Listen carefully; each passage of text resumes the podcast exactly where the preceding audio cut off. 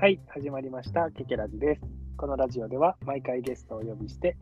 ゲームやアニメについて語っていこうという番組です。では早速ゲストをお呼びしましょう。自己紹介どうぞ。はい。サイゼリヤで飲んだ後に別のお店で締めのパスタを食べました。たつきです。よろしくお願いします。よろしくお願いします。サイゼリヤのパスタじゃ満足ができない。そうそう。そうそうそう。あの、そうね。あれな何見たっけなんかの映画見終わった後、いつも通りあの、パンフレットを読みながらサイゼリヤでワインを片手にニコニコ飲んでるんですが、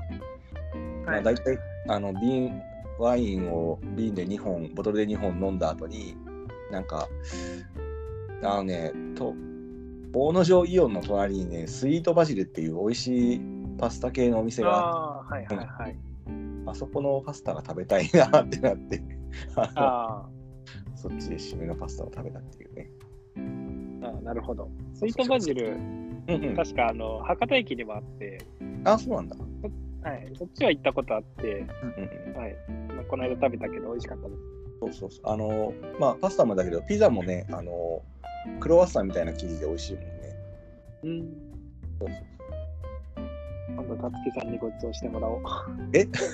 なぜ？そうですか。そういうわけで、はい。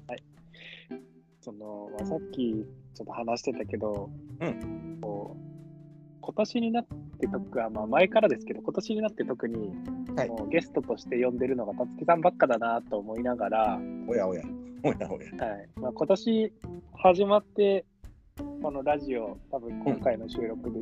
まあ、数え間違ってなければ16回目で、うんうん。たつきさんが出てないのが、なんと3回だけっていうね。うん。もう 実質レギュラーみたいなのになっていやゲストなんで、ゲストなんで。レギュラーにしちゃうと、毎回たつきさんを呼ぶってなると、たつきさんが興味ない話をしづらいなと思ってるから、あまあ、一応、あとあのよ呼ばれなかった時にあ誰か捕まった捕まえられたんだなと思って よかったなって思ってます。とりあえずね、こう、困った時にたつきさんこうがいるって思うと、ちょっとね、はいはい収録の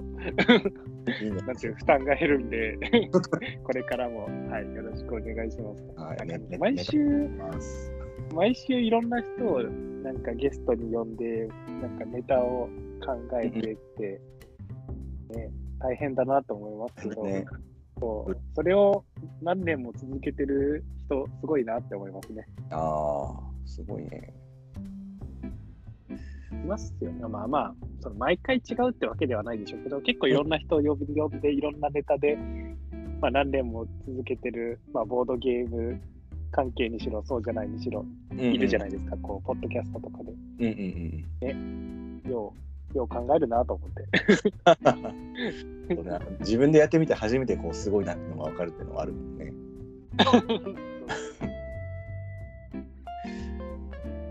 キング担当の人を考えなまあまあなる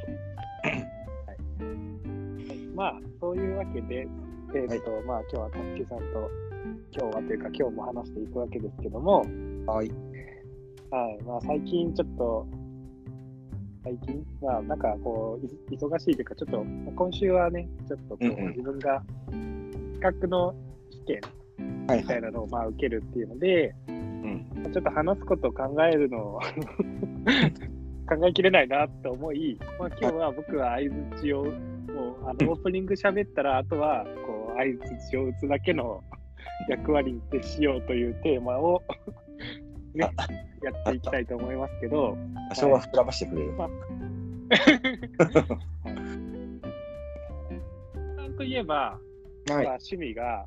まあうん。もちろんボードゲームとか、まあ、アはい。ニメとか、読書とか、うんうん。っていうのの以外に、あまあ、もう知ってる人も多いかもしれないけど、まあう、映画が結構好きってことで、はい。でもまあ、アニメの特集するときも、結構映画からしてもらってるんですけど、はいまあ、たまにはね、こう実写の映画も、なんかうん、紹介をしてもらうのもいいかなと思ったんですけど、はい。まあ、一応ね、あのーゲームやアニメについてうんうんのラジオですと言ってるんで、ん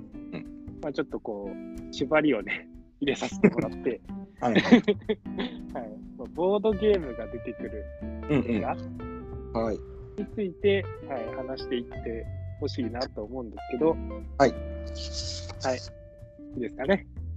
はい。というわけで、まあ、はい。このボードゲームが出てくる映画っていうか、その見てたら、劇中に、あれ？これボードゲームじゃないっていうのは映り込んでる映画みたいな感じで、まあ、あの、うんうんうんジュマンジとか、ああいうそのボードゲーム、あれ、ボードゲーム、まあいいや、ボードゲームテーマの映画とかではないので、まあでも、うん。はいはいはい。なんか、なんでこれがあるんだろうなっていうのを考えると、ちょっと面白いかなっていうのがあったので、えっ、と、とりあえず覚えてる限り3本、えー思い出したので、それを紹介しようと思います。はい。はいよろしくお願いします。はーい。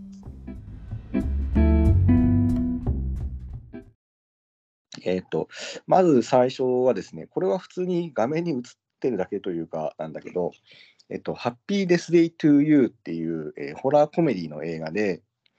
で、えっと、この映画自体は何かっていうと、まずこれ2作目なんですね。で、1作目がハッピーデスデイっていう映画で、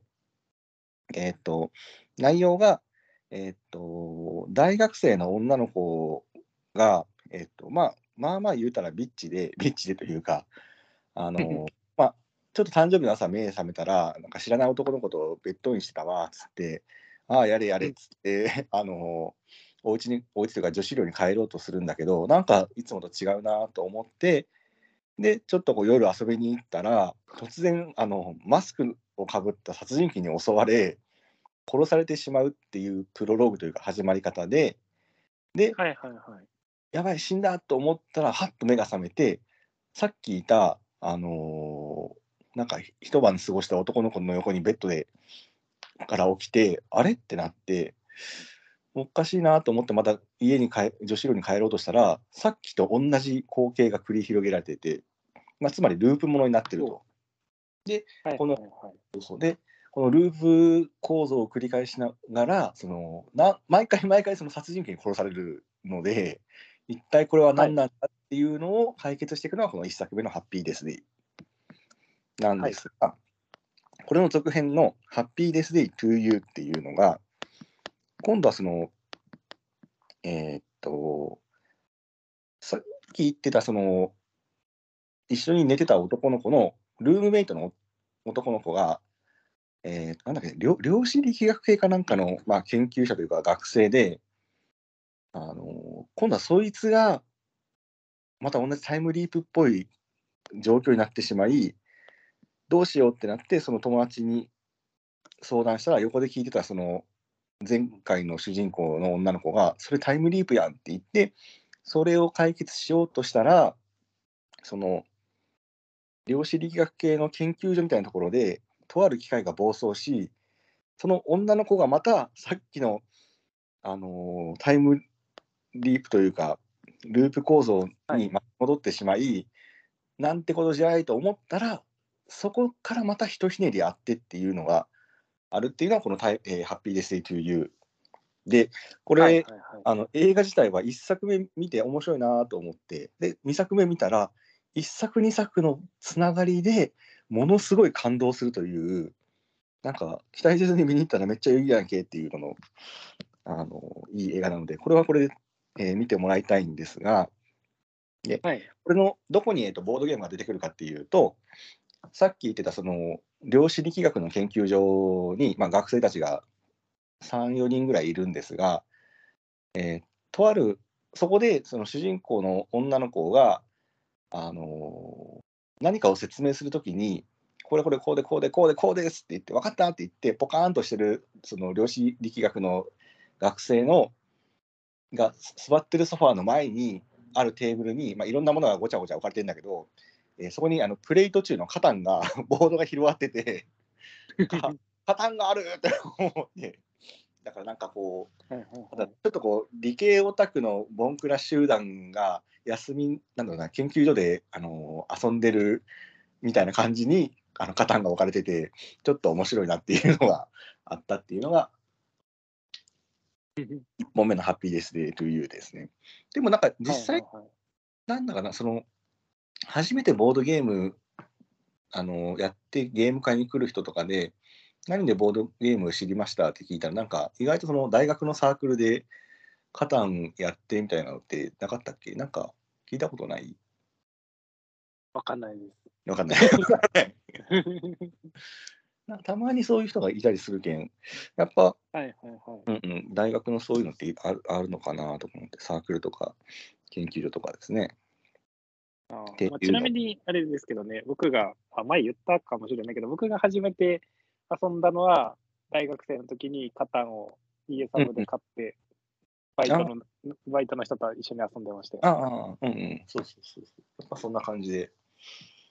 うんうんやっぱカタンは導入にいいんだろうなとか思いながら、ねはいはいはえー全く発展カードとか覚えてないけどね。い。ちなみに、うんこれ、ホラーですけど、うんうん、そんなに、えどうなんですか？怖い？まあ、まあ、怖いっちゃ怖いけど、でもその、タイムリープもん、推理ものと掛け合わせてたはいめちゃくちゃ怖いだけっていうわけじゃない。なんかでだ、うん。で、話もすごくいいし。なるほど。うんうん。いや、なんか、結構ホラーが、ホラーは僕は割と苦手な部類なんですけどループものとかはうんうん、ループもの？推理もの？結局あれですよね、ループして。なんでこうなったかみたいなことをしていくみたいなことですよね。うんうんうんそれはちょっと楽しそうだなと思って。そうそうそう。なんか全然あの部屋明るくして、まあ、2、3人とかで見るんだったら、全然はいはいはい。と思います。あのこ今回あのせ紹介してるやつは、多分全部ネットフリックスで配信してあると思うので、あのなるほど。そうそう、これ確か出てないやつで、何かで確認できないかなと思ったら、全部ネットフリックスで確認できたので、うん、で、そうなんですね。そうそうで、1作目が96分、この2作目がはいはい。大体100分ぐらいなんで、まあ、軽く見やすいと思いますので、ぜひぜひおすすめです。はいで、よ余談だけど、この、これの監督のクリストファー・ビー・ランドンなんですが、この後にあの、ザ・スイッチっていう映画を撮ってて、またこれが面白いのが、これは大学生、女子高生か女子大学生の女の子が、あの連続殺人鬼のおじさんとあの体が入れ替わるっていう、心と体が入れ替わるっていう、これもまたその、はいなんだろうな、君の名はとか転校生みたいな入れ替わりものに、その連続殺人鬼が あの入ってて、これもホラーコメディみたいな感じになってて、これもね、またすごく面白かったので、余談ですけど、こっちもおすすめです。はい。うんうんうん。ですね。で、えっ、と、2本目をどっちにしよっかな。2本目は、まあ、こっちかな。えっと、これは結構有名なやつで、あのデビッド・フィンチャーって監督のゴーン・ガールっていう作品です。まあ、あのデビッド・フィンチャーは割と好きな監督で、あのファイトクラブとかね、セブンとかを撮ってる監督なんですが、えーとこれのゴーン・ガールは、まあ、これ原作小説があるんですけど、えーっとね、ちょっとあらすじを読むと、えー親が書いた有名な児童書のモデルだった都会育ちの人妻。彼女は夫に従ってミズーリの田舎町に引っ越す。二人は理想のカップルに見えたが、結婚記念日に彼女が失踪する。幸せな結婚の裏にあったほころびが明かされる中、やがて彼に妻殺害の嫌疑がかかる。ということで、えーっと、まあまあ、すごくこう幸せそうな夫婦の、えーっと、奥さんが失踪してしまうと。で、なんか残されたのが、あのーなんでだろうなっつってこう警察に連絡をし、いろいろ調べてもらい、で、その中でこうちょっとニュースとかにも出て、あのーなんだろう、妻に帰って帰ってきた人、その妻の行方を知ってる人は情報をくださいみたいな感じでこう、テレビとかに出たりして、で、この旦那さんがまあまあい、まあまあイケメンっていうか、まあ、ベン・アフレックなので、あのバットマン V スーパーマンのバットマン役の人なんですけど、なんか、ちょっとこう、ぬ抜けてるというか、あれ、この人、この人大丈夫かなみたいな感じになってきて、だんだん、なんか証拠とかも集まってくると、この旦那さんが犯人なんじゃないみたいな展開になってきて、展開というか、なんかみんなも、なんか見てる方も怪しくないみたいな感じになってきて、で、ちょうど中盤ど真ん中に、えーっと、えーそのよ嫁さん探すのに寄付とか募ってたのかな？で、お金とか集まってたんだけど、倉庫の中を調べたら、その中に、あのなんだろうな、なんか、あのー結婚からちょっと独身状態になって、羽を伸ばした男性が欲しいものをいっぱい買いましたみたいな状況になってたなってるの。で、例えばその倉庫の中に、なんだろうな、あの、まあ、でっかいテレビとか、ドローンとか、なんだろうな、これなんだ？なんかいろんなアイテムとかガジェットがあるんだけど、そのど真ん中にあのドミニオンとあのレース・フォー・ザ・ギャラクシーが思いっきりメンチンしてて、はいはいはい。だから、なんか、そうだもう、よなんだろうな、嫁とか家族とかのことを気にしなくて、羽を伸ばして遊べるっていう人が集めるもの、集めると買うものの中にそれが入ってるっていうのが、そうさ最初見た時に、あれ、なんでボードゲームがあるんだろうって思ったら、なんか後から人と話したりする時に、あれってこういう意味らしいよみたいな感じになってて、あーあーとか思って。確かにね、ドミニオンも、レース・オー・ザ・ギャラクシーもなんかこう、まあ、特に自分が実感するのはこう、ボンクラなおじさんたちがこう夜な夜な集まって あの何度も繰り返しプレイして、うん、もうやっぱり面白いって言ってそうなタイトルだよなとか思って。そうそうそう。なんかね、これ映画の序盤とかに、確かあのスクラブルって、あの、英単語をこう、なんだろうな、アルファベットのコマを並べて、英単語を作るような古いゲームがあったりして、それをやってるようなシーンもあるんだけど、まあまあ、とか、だから、まあまあ、ボードゲームにある、まあでも向こうはね、こっちよりも認知度が高いだろうから、そうそのボードゲーム使いがなるほどって思ったっていうのがね、あります。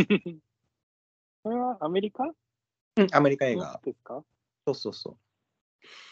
これなんですかね、アメリカは家族でというよりも、うんうん、まあ、友人とって感じなんですかね。まあ、ゲームによるのかな。家家で家族と、っていうかその、普通に本屋で売ってるから、ボードゲームが、ああ。向こうは。うんうん。あに日本もあ、日本は売ってると、でもなんか最近日本でもうん本屋で結構ボードゲーム見ますね。そうそう。まあ、ちょっと話がそれちゃったけど。そうそう。げ一回、向こうで、てかカリフォルニアに1週間ぐらい行ったときに、まあそれはあの、はいはいはの農業研修なので、全くその1週間の間は山の中だったんですが、山の中でもね、はいまあ、最終日あたりの時にちょっと、あのーカリフォルニアの方に行って、あれなんだっけ、フィッシャーマンズ、なんとか、まあいいや。その時にちょっとしたらあのショッピングモールみたいなとこ行って、そショ違うな、まあいいや。それとは別か、別本屋に行ったのか。本屋に行った時に、そうそう、あのー本屋の中にボードゲームのコーナーみたいなのがあって、あのリリスクとかマンチキンとか置いて置いてたよ。まあ、そんな感じで、えーはい。あのこのゴーンガールも、まあ、これ149分だけど、あのぜひね、あの夫婦で見てほしいような、見ない方がいいようなっていう感じの なので、いいいい映画、あのこれに出てくる、聞いたことある？聞いたことありますね。うんうんあのあ聞いたこと聞いた聞いて分かんなかったけど、うん。調べたら、なんか調べたりとか、今、たつきさんのあらすじ聞いてると、うんうんうんこれなんか聞いたことあるって思いました。うんうんうんそうそうあのこれに出てるその嫁さん役のロザムント・パイクっていう女優さんがねすごく綺麗であの力の力の強いというかなんか精神力が強い感じの女優なのではいはいはい。この人が後に、えっと、主演した「パーフェクト・ケア」っていうなんか老人介護施設に無理や無理やりというかあの老人をだまくらかして入れて財産を絞り取るっていう あの、うんすごい悪と悪辣な女優をね綺麗に演じてて素晴らしかったですね。おはいはいまあそれは、えーいいんですが。というわけで、え2本目がオンガールでした。で、え3本目がですね、えーと、これももしかしたら聞いたことあるかもしれないんだけど、えっ、と、これがね、どっちだっけ？えっ、とね、ものすごくうるうるさくてありえないほど近いっていう映画で、まあ、これも書籍が原作なんだけど、えっ、と、あらすじが、えーあらすじを見ます。アメリカ同時多発テロで最愛の父を失った少年が、ある時父の遺品の中から一本の鍵を見つける。それが入っていた封筒にはブラックの文字。少年はこの鍵に父のメッセージが託されていると確信し、ニューヨーク中のブラック氏を訪ね歩いて謎を解き明かそうと決し決意する。っていう、えーまあ、少年が主人公の映画で、えーっと、まあ、これ見てて、これいつのやったかな ?2011 年の映画か。あの、はいはいまあ、日本で公開が2012年か。あのーあれ、アメリカ同時多発テロってあれ、何年だっけ？2000, ?2000 年とかだっけ？多分、このぐらいな気がしますね。まあまあ、ぼんやりだけど。いや、だから、それを大、ね、あれ結構国中を挙げて大変な騒ぎになったというか、あうんそれをこう題材に、まあ、結構ね、この映画自体はその、なんだろう、子供の成長みたいな感じの話で、なんか映画に落とし込めるのすごいなと思って、なんか、ね、日本で例えば地下鉄サリン事件とかを話に組み込んで、実際にドラマとかってできないよなって考えてたんだけど、はい。回るピングドラムがそうだなって今ふと思ったんだよね。あれがね、ちょうど95年の、あれをしまあ、それはいいとして、ね、えーと、この少年が、その生前、そのお父さんが、なんか、親子で遊ぶときに、その、お父さんがね、あの、んなんだろうな謎解きイベントみたいなやつを、オリジナルで出て、なんか、この暗号を解いたらここに行って、そこにはなんか、なんか埋まってて、そこにもまた暗号があってみたいなやつを、で、なんか最後にプレゼントが入ってるっていう遊びをよくする親子だったんだけど、で、そはのお父さんがその911で、あの貿易センタービルで働いてて、そこで死んじゃってっていうので、で、その遺品の中にそういうのが入ってて、探しに行くんだけど、で、まあ、その中でいろんな人と出会って、うんね、で、確かにその出会っていく人たちもその911の被害者の家族みたいなやつだったかな。なんかその中でいろんな交流が生まれるんだけど、で、終盤、まあいろいろあって、この少年が、その、集めた情報とかを隠してるのが、なんかね、一瞬しか映んなかったんだけど、あ、これなんかボードゲームの箱っぽいなと思って、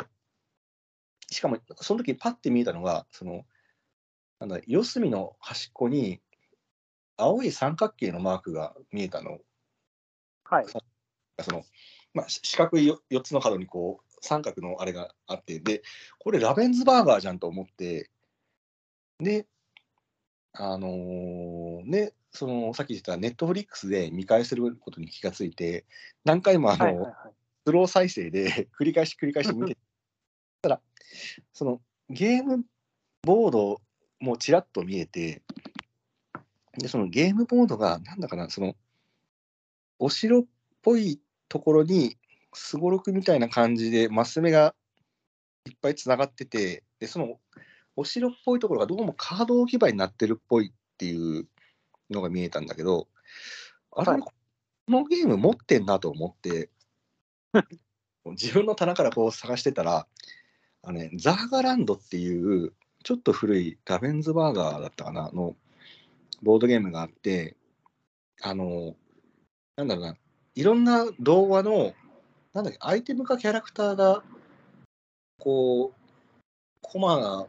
の後下側に見えないように置いてあって、で、確認した時だけ見えるみたいな。で、なんだろうな、しまった、そのゲームの情報を前もって調べておくの忘れてたな。で、これっぽいなって思ったけど、はいはい。あのーこう、もう一回そのゲー映画の方を見返したら、その表紙が見えるんだけど、どうもザーガランドとは書いてないっぽいんだよね。はいはいはい。あれおかしいなと思って、Google でザーガランドを調べてみたら、あのーえーっとね、しかもこれね、あの、ザーガランド、アレックス・ランドルフの作品でしたね。アレックス・ランドルフと、違うな、ミッシェル、えっ、と、あ、これ読めねえわ。まあいいや。共作だね。のやつで その、ザーガランドで出た後、えっ、とね、エディション。1981年、82年でザーガランドで出て、えっ、と、82年以降ね、エンチャンテッド・フォレストっていうタイトルでリメイクされたっぽくって、はいはいはい。さっき言ってたその映画のワンシーンを見返したら、あエンチャンテッド・フォレストだって、そっちの方の版で出てるんだなっていうのが分かって、あの、一人でニニコニコしてた。よかった。で、分かったわ。あと、これ、それも、それ見てて思ったのは、その、ボードゲームの、その、ボードとコマが入ってる上に、そこにその、主人公の少年がいろいろ調べたものを隠してたんだけど、あのってことは、やっぱりその、ボードゲームの箱の中ってスカスカっていうのが、やっぱりみんな知ってんだなっていう感じがしたんだよね。その、ものを隠せるっていうぐらいだからさ。はいはいはいはい。ちょっとね、そそういうのを思いましたっていうのがね。でももちろんこの、えーものすごくうるさくてありえないほど近いってやつも、あのすごくいい映画なので、ぜひおすすめですっていうのがあります。ですね。とりあえず、まあ、今日紹介したかった、そのゲーム中にボードゲームが映っていた映画というので3本紹介してみました。はい。うんうん。ありがとうございます。はい。ちなみに今、たつきさんが喋ってる間に調。べてみたんですけど、うんうん。最初の、最初に言ったハッピーデですね。スデイはいはい。は、ネットフリックスでは見れなさそうです。あ、そうだっけ？なんか、この地域では再生できませんって出たんで、あれ？じゃあ自分がチェックした後、期限が切れたのかな？期限が切れたのか、うんうん。たつきさんが見れたんだったらそうかもしれないです。もしかしてまあ日本以外だと見れるのかもしれないけど、まあ、あの、言ったら、あの、まあ僕、DVD 持ってるんで貸します。貸します。で はい。で、残り2つはああの見れまし見れそうでした。今、今パッと調べた感じは。ありがとうございます。うんうんうん。じゃあ、そういうわけで。うんうん。なんかあれですよね、こう、まあ、ボードゲーム、まあ、メインって、メインと思ってまあ見てないじゃないですか。うんうん、そうそうそうそ。そうういう時に出てくるとちょっと嬉しくなりますよね。あってなった。あってな った。そううんそうそう。うんいや、その、最初に言ってた、その、ハッピーデスデーのカタンと、まあ、はいはそのゴーンガールの、えーっと、ドミニオンは、もう見てすぐ分かったんだよ。あああってなって、はいはいはい。で、あの見返したら、あの、ドミニオンの横にあのレース・フォー・ザ・ギャラクシーもあったっていうのが確認できたし、はいはいはい。その3本目のものすごくうるさくてに関しては、本当に一瞬しか映ってなくて、ただそのラメンズバーガーのマークだっていうのだけは分かったから、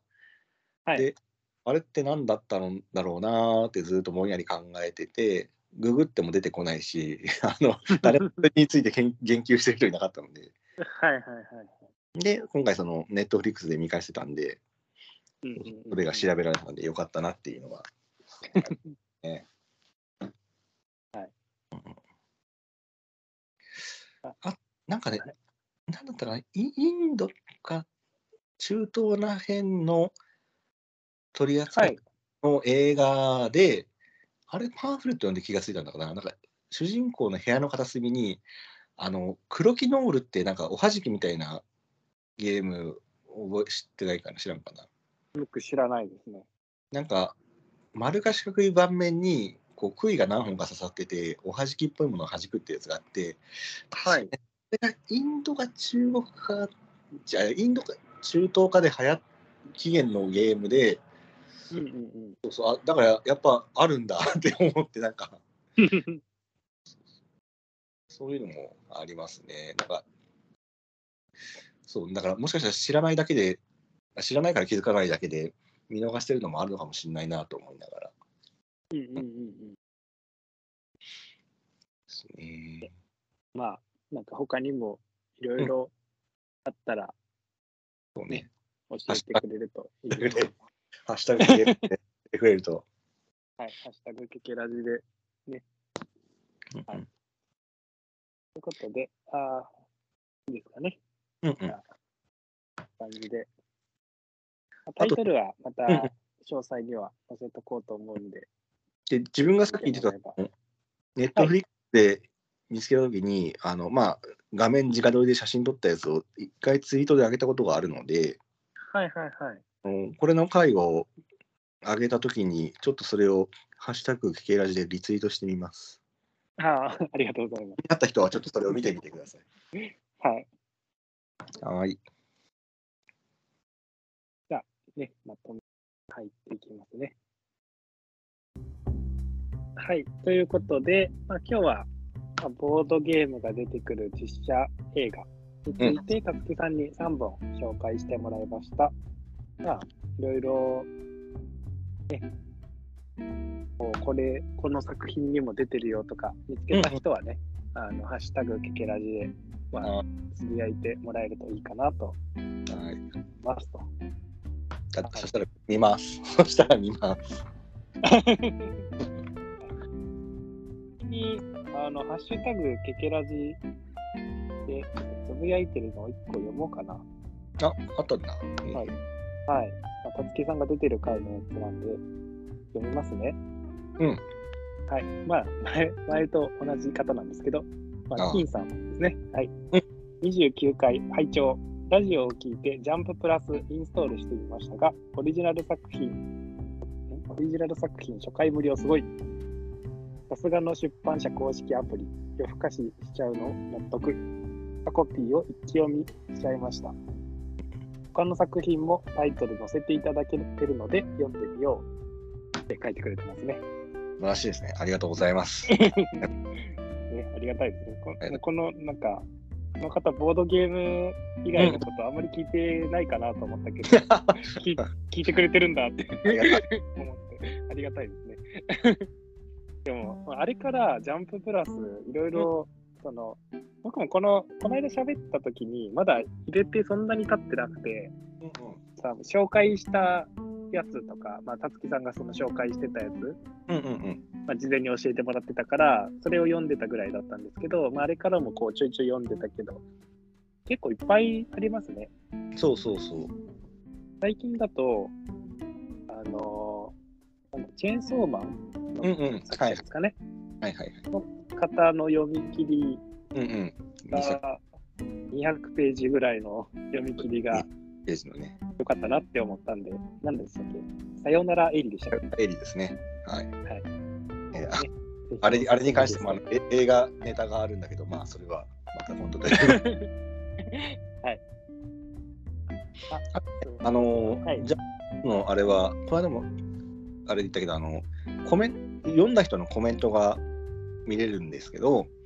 結あ構そはいはいれであの考察したり、元ネタ解説してたりして人がいるので、結構あの、はいはいはいはい。読んでみるのがおすすめです。特にあの自分が言ってたダンダダンはネタがいっぱい仕込んだりするので、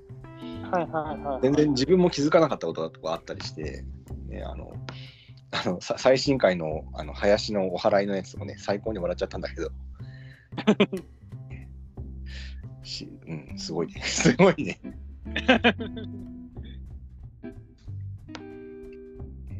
ということで、はい、はい。今週も最後まで聞いていただきありがとうございます。次回もまた聞いてください。さよなら。